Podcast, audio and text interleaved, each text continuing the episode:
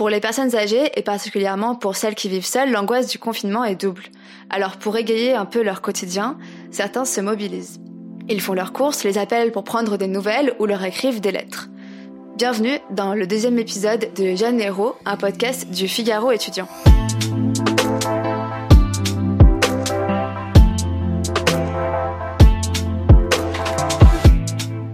Bastien est allemand, il prépare son master de sciences politiques à Paris 1 et deux fois par semaine, il apporte des provisions à Dominique, une prof de français à la retraite qui vit dans le 15e arrondissement de Paris.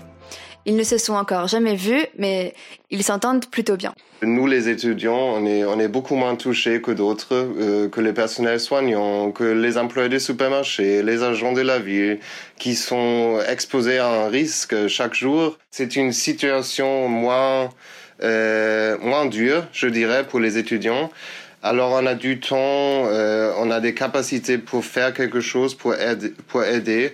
Euh, ouais, et je voulais, je voulais faire ma part. Bah écoutez, moi j'ai 68 ans et j'ai des problèmes de santé depuis quelques mois. Donc euh, j'ai essayé de faire mes courses les premiers jours et puis euh, je me suis inquiétée vu ce que j'entendais dans les médias, etc. Et comme je consulte souvent le site Gens de confiance, j'ai vu qu'ils proposaient des aides et donc j'ai demandé une aide pour faire les courses. Alors le matin, elle m'envoie euh, sa liste de courses euh, par texto. Et puis je prends un Vélib. Euh, j'habite dans le 7e maintenant. Je prends un Vélib dans le 15e. Et je fais ses courses.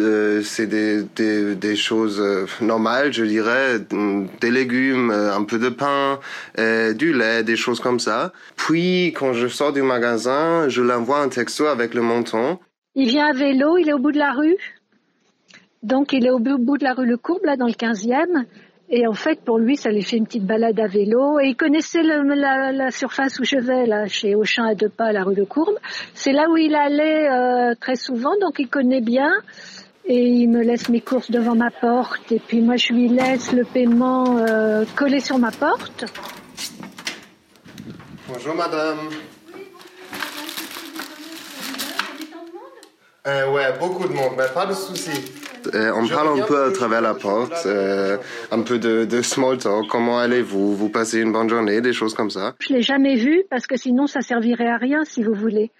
Je l'imagine comme, comme les voix qu'on entend à la radio et tout, et donc je vais être surprise quand je vais le voir. C'est aussi drôle parce que le jour euh, après après tout ça, quand, quand le confinement est levé et la crise est est, fini, ça serait drôle de se voir pour la première fois après avoir euh, un tel échange euh, pour plusieurs semaines.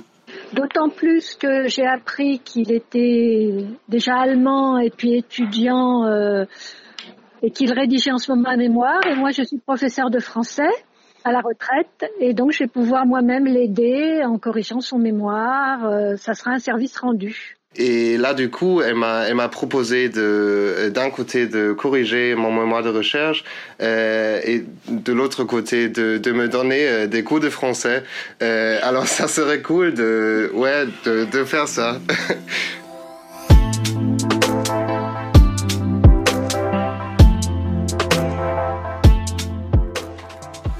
Dans certaines villes, ce sont de vrais réseaux et toute une logistique qui se sont développés pour ravitailler les personnes âgées on s'est dit, euh, euh, nous, nos grands-parents, qu'est-ce qui les rend tristes? Bah, C'est d'être seuls, quoi. De pas avoir les appels de, leur famille, de pas pouvoir les voir. Et là, ça risque de très long. On s'est dit, mais ça va être trop triste. Il va y avoir plein de personnes âgées qui vont être complètement seules.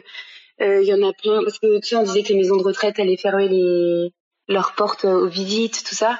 Et on s'est dit mais ça va être atroce pour eux. Et euh, euh, moi dans le milieu médical, je me disais euh, puis il y en a plein qui vont, enfin qui vont mourir seuls dans leur appartement, qui ont qui auront pas de visite, les familles seront loin, machin. Et en fait on s'est dit mais en fait le système des courses c'est trop bien parce que ça permet aux gens de voir une tête passer, ça leur évite de se déplacer.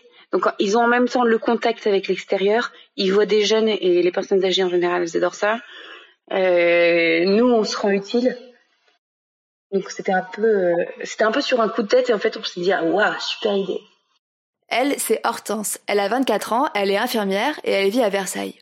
Avec deux amis rencontrés en camp scout, elle a créé le groupe Facebook Les Courses Nettes, qui compte aujourd'hui 140 membres dans sa ville et ses alentours. Quand quelqu'un nous appelle, on répond. La personne nous dit ce dont elle a besoin, si c'est des courses pharmacie, si c'est des courses euh, alimentaires. Euh, à partir de là, nous, on poste quelque chose sur euh, Facebook, un mot, juste en disant on a besoin d'un coursier dans tel quartier les personnes euh, qui, en général, on essaye de prendre la première personne qui est sur euh, la première personne qui répond en dessous ou qui nous envoie un message privé. Hortense et ses amis ont été rejoints par Jean Nicodème. Il est étudiant en école de commerce, mais son stage a été annulé, alors il a proposé son aide pour animer le réseau des courses nettes. J'avais euh, l'idée de faire aussi un, de répertorier un peu les, les, gens qui proposaient leurs services pour mais vraiment mettre en pratique les règles du confinement, c'est-à-dire savoir avec qui eux ils étaient en confinement pour euh, limiter vraiment euh, les risques. Donc, euh, c'est-à-dire privilégier les gens qui étaient en confinement seuls pour rendre ces services-là, plutôt que des gens qui étaient avec leur famille. voilà, faire une sorte de hiérarchie pour vraiment limiter au maximum et appliquer au maximum les gestes barrières. Le, premier, la première étape, c'est de d'identifier, de, trouver la personne qui a ce besoin de course. Donc il faut, d'abord essayer de, de, se faire connaître, etc. Donc euh, souvent ça passe par le, téléphone de gens qui connaissent un tel qui, qui habite à côté de chez eux pour voilà. Donc ça c'est le premier contact. Il y a, je me rappelle, il y a, telle personne qui m'a dit, euh, bah oui moi j'aime beaucoup euh, parler de l'actualité, donc si on peut parler d'un sujet d'actualité, avec grand plaisir. De toute façon, on a énormément d'apprendre à, apprendre de, la jeunesse. Dans la vie, il faut toujours apprendre. J'ai vraiment été marqué par ça. C'est voilà, pas une, pas une idée de se dire juste j'ai envie d'être écouté, mais une aussi envie d'écouter d'écouter l'autre et euh, d'être vraiment dans un échange. Je fais euh, un service avec une, une, paroisse de Versailles, un service téléphonique.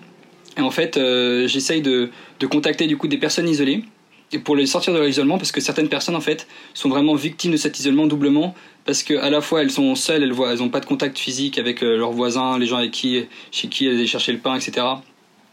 Et en plus, parfois, elles n'ont pas de famille, parfois il n'y a personne qui, va les appeler. Donc elles sont vraiment euh, isolées et, euh, et l'idée c'est vraiment d'essayer de les sortir de leur isolement et euh, voilà, de leur apporter un contact régulier par téléphone. Donc moi, avec, avec le père Christophe donc de la paroisse Notre-Dame, j'ai eu ce service-là de mettre en contact des lycéens des, qui, ont envie d'aider avec des personnes isolées de manière téléphonique et donc vérifier si la personne isolée a vraiment besoin d'un service comme ça et si elle nécessite pas une autre aide supérieure. Si elle nécessite une aide supérieure, euh, bah, contacter euh, directement euh, un centre à Versailles qui est spécialisé avec des, des gens spécialisés dans, dans ce domaine-là. Et si par contre ça répond effectivement à un besoin juste d'écoute ou de dialogue avec un jeune pour sortir de son isolement, alors commencer ce parrainage fraternel téléphonique.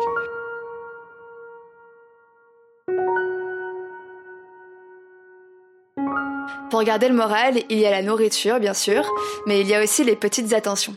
Aliénor a 22 ans et avec ses 10 cousins, ils ont lancé le site internet Une lettre, un sourire, qui propose à chacun d'entre nous d'écrire quelques mots aux résidents d'EHPAD et de maisons de retraite. Et en fait, on a un oncle qui travaille pas, mal dans le milieu des EHPAD et qui nous racontait que les, professionnels du milieu étaient très inquiets en expliquant que le manque de contact, le manque de lien, le manque d'amour pouvait être presque aussi dangereux que le virus pour les, les personnes âgées qui, étaient, qui sont relativement fragiles quand même.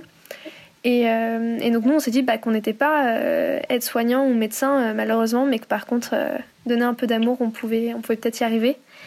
du coup, on a créé cette plateforme pour que tous ceux qui, souhaitent aider le puissent aussi.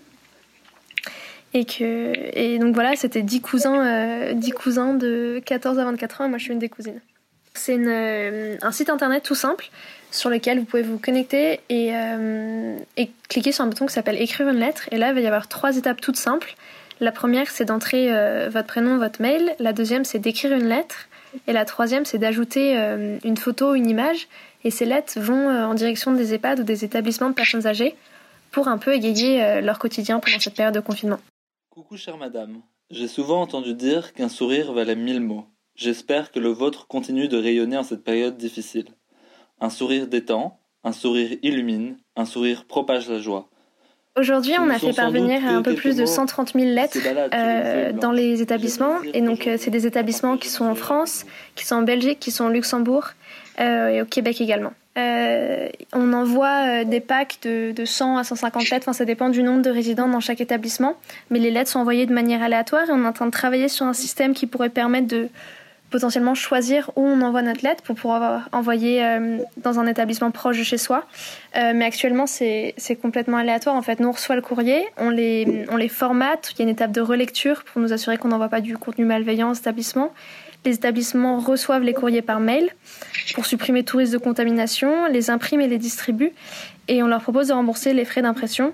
Et ça, c'est important de, de, préciser que c'est eux les, les, vrais héros du projet parce que c'est bah ouais, eux qui s'occupent de toute la distribution et puis qui sont en contact avec euh, les personnes âgées et qui les aident au quotidien. Ce qui est assez chouette, c'est que c'est, il n'y a pas une personne type qui écrit, c'est vraiment ultra multigénérationnel. Donc on a des personnes âgées, donc des, une dame de 74 ans qui nous a contacté pour nous dire qu'elle en était à sa neuvième lettre alors qu'elle avait découvert la lettre, la plateforme il y a 24 heures. On a beaucoup d'enfants qui nous écrivent, les professeurs qui ont fait tourner dans les écoles notre initiative et qui du coup euh, proposent à leurs élèves de participer. Ça m'apprend euh, plein de choses. Je pense que la première chose qu'on a, qu'on a réalisé, c'est que bah, qu'une idée, euh, elle pouvait être mise en œuvre euh, si on avait un peu de, de patience et de ténacité. illumine un instant notre vie. Voilà, grâce à vous, ce petit moment de ma vie est rempli de lumière. Merci.